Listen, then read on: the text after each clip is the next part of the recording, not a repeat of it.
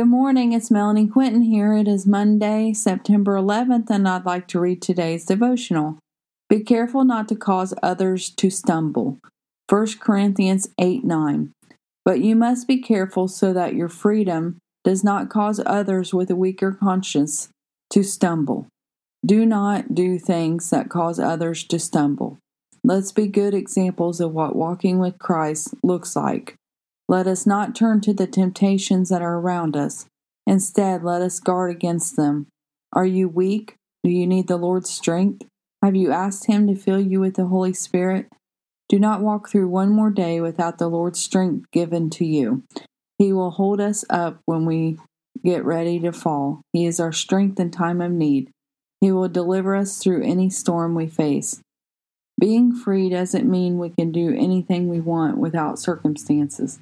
Being free means we are no longer slaves to sin. The Lord has ransomed us. The Lord has saved us from the pit of despair. What do you need to do differently today to see the Lord's light in your lives? Have you prayed for a new beginning? Have you asked for revival? Do not get caught up in the way things used to be, for today is a new day, and there just might be a better way to do something than the way you did before. Trust the Lord today to set your feet on solid rock on a firm foundation.